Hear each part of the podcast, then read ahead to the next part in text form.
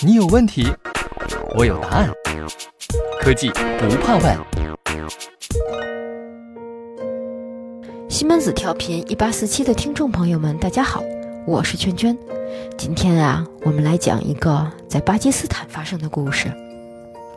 故事的起因要回到今年的二月份，二零一九年二月二十六日，陈雪峰经历了忐忑的一天。同往常一样，他和同事们吃完午饭回到工位，打开电脑，发现有一封未读邮件提醒。从头到尾读完邮件，陈雪峰挂在脸上的笑容渐渐淡去，取而代之的是紧张、彷徨和忐忑。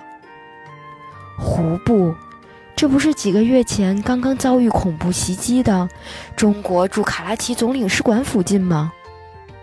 我去硝烟弥漫的巴基斯坦出差，家人能同意吗？不去的话，会不会影响客户的工程进度啊？中电湖部两台六百六十兆瓦燃煤电站项目，是一带一路的重大先行项目。项目建成投产后，每年可以供应九十亿度的电，能够满足巴基斯坦四百万家庭的用电需求。西门子电站自动化有限公司为项目提供了高低压旁路设备，由陈雪峰负责项目的技术支持工作。湖部电站在二零一八年底实现首台机组并网发电，在二零一九年八月全厂投入商业运行。从项目开工以来，陈雪峰一直为现场安装调试提供技术支持和远程指导。下面让我们回到这封让陈雪峰忐忑不已的邮件。原来这是客户向西门子提出派工程师去巴基斯坦湖部为一号机组现场解决技术问题的需求。当时身在南京的陈雪峰接到通知后，需要在很短的时间内做出一个重大的决定。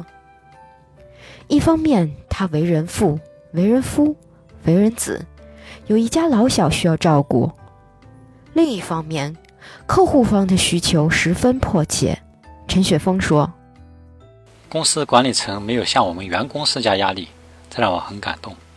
我觉得为公司解决问题也是应该的，主要还是得做好家人的思想工作。”考虑到项目意义重大，工期紧迫，再三思量后的陈雪峰在三月十四日向公司提交了去湖部现场调试的差旅申请。接下来就是最为重要的行前安全准备了。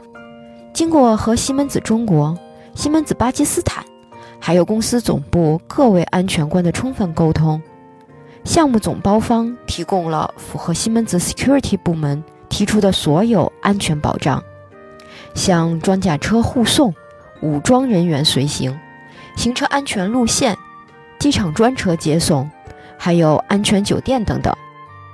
待一切准备就绪以后，陈雪峰在二零一九年三月二十六日，怀着期待和忐忑的心情，登上了飞往卡拉奇的航班。卡拉奇属于亚热带沙漠气候，一年里大部分的时间都是高温少雨，炎热难耐。多年来，缺电是困扰巴基斯坦民生和经济的一大难题。即使在首都伊斯兰堡，在夏天也经常每天停电十二小时左右。更为艰巨的是，设备调试现场的地表温度往往达到四十度以上。陈雪峰回忆说：“有好几次从工地回到生活区，脱下湿透的衣服准备冲凉，结果打开水龙头才发现停水了，只能奢侈的用桶装矿泉水简单擦拭一下。”尽管陈雪峰事先对当地恶劣的环境有所了解，也做了各种预防和防护措施，但由于现场卫生和住宿条件有限，他全身被钉满了肿块，涂遍了各种药膏都不起作用，只能等他们自己慢慢消退。中暑、食物中毒、上吐下泻，趟着过期的洪水上班，陈雪峰在调试现场。经历了人生中的很多个第一次，在现场的调试不分昼夜，更不分周末和节假日。在项目试运行期间，陈雪峰处于七乘二十四小时随时待命状态，经常是凌晨接到电话，从床上爬起来就火速赶往现场进行调试。陈雪峰原计划在两周内完成一号机组的调试工作以后就回国，而在一号机组调试完成后，二号机组也具备了调试条件，于是他便继续留在现场进行调试工作。归期一延再延。八月十五日，项目提前投入商业运行。当天，中电工程、中国能建联合体、湖部项目部发来感谢信，感谢西门子和派驻现场人员为工程顺利完成实施、调试以及 PPA 试验等工程做出的贡献，并转达了巴基斯坦业主方的认可和赞许。同一时间。陈雪峰提出了回国申请。由于当地安保情况复杂，在等待了将近一个月的时间后，九月十四日，在巴基斯坦坚守了一百七十三天的他，终于凯旋归来。西门子电站自动化有限公司总经理朱爱兵在微信群里第一时间对陈雪峰说道：“欢迎回家，感谢付出。”这次特别的经历，还让陈雪峰深深感受到了西门子大家庭的温暖。公司管理层经常在微信上和他联系，时刻关心他在异国他乡的生活情况。旁路小组的微信群二十四小时保持联系畅通，陈雪峰有技术问题可以随时和他们进行沟通。公司管理层和项目经理保持与调试现场的积极沟通。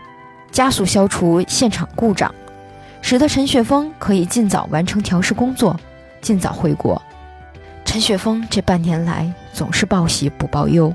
其实我不想让家里人知道太多当地的情况，不想让他们太担心。陈雪峰的妻子经受了一百七十三天的担惊受怕，她独自挑起照顾全家四老一小的担子。每每在和丈夫短暂的视频通话中，她只是说：“注意安全，注意身体。”对于他们一家人来说，这八个字弥足珍贵。不知道你听到这里，是否也和我一样感慨万千？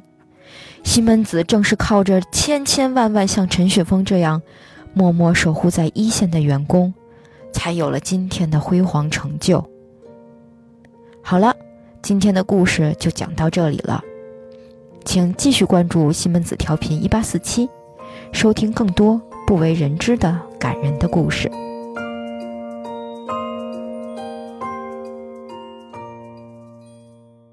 西门子博大精深，同心致远。